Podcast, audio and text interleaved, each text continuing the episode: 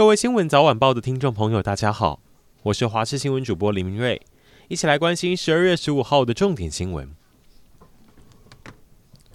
世界都在关注的人跟事，一天薪水六百多万的人，魅力在哪边？日籍球星大谷翔平今天正式加盟洛杉矶道奇队。道奇在台北时间一早七点展开盛大记者会，被问到为什么选道奇，大谷翔平说，他觉得道奇是很努力、很想赢的球队，过去让他印象很深刻。现在他的任务也是想让道奇继续赢，而且还有实际作为。大谷虽然签了十年、天价两百二十亿美元的合约，但他为了让球队有其他的闲钱去挖角其他人，两百二十亿美元薪水，他只先拿百分之三，剩下的二零三四年再陆续领。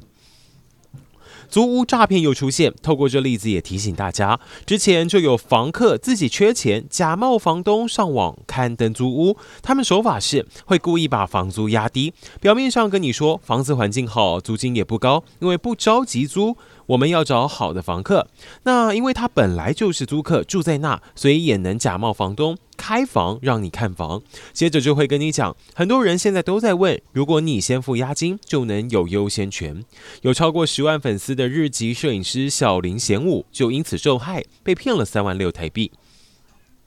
中国北京地铁昌平线昨天晚上经传列车脱节意外，有一辆列车在行驶途中突然断成了两半，导致至少三十多位乘客因此受伤，甚至有人摔下车。对此，北京官方目前表示，当时意外会发生是因为接触轨没电，导致部分列车临时停车。但有乘客讲，这个意外会发生，其实是有列车追撞事故导致的，追撞之后也让车厢脱钩，但详细原因还有待厘清。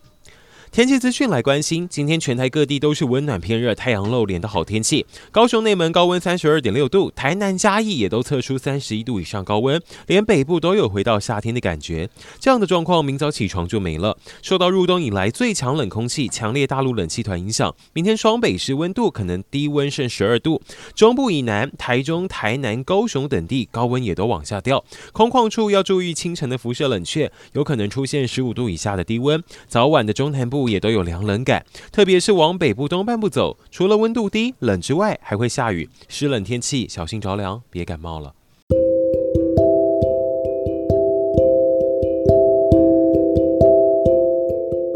以上就是今天的重点新闻，非常感谢您的收听。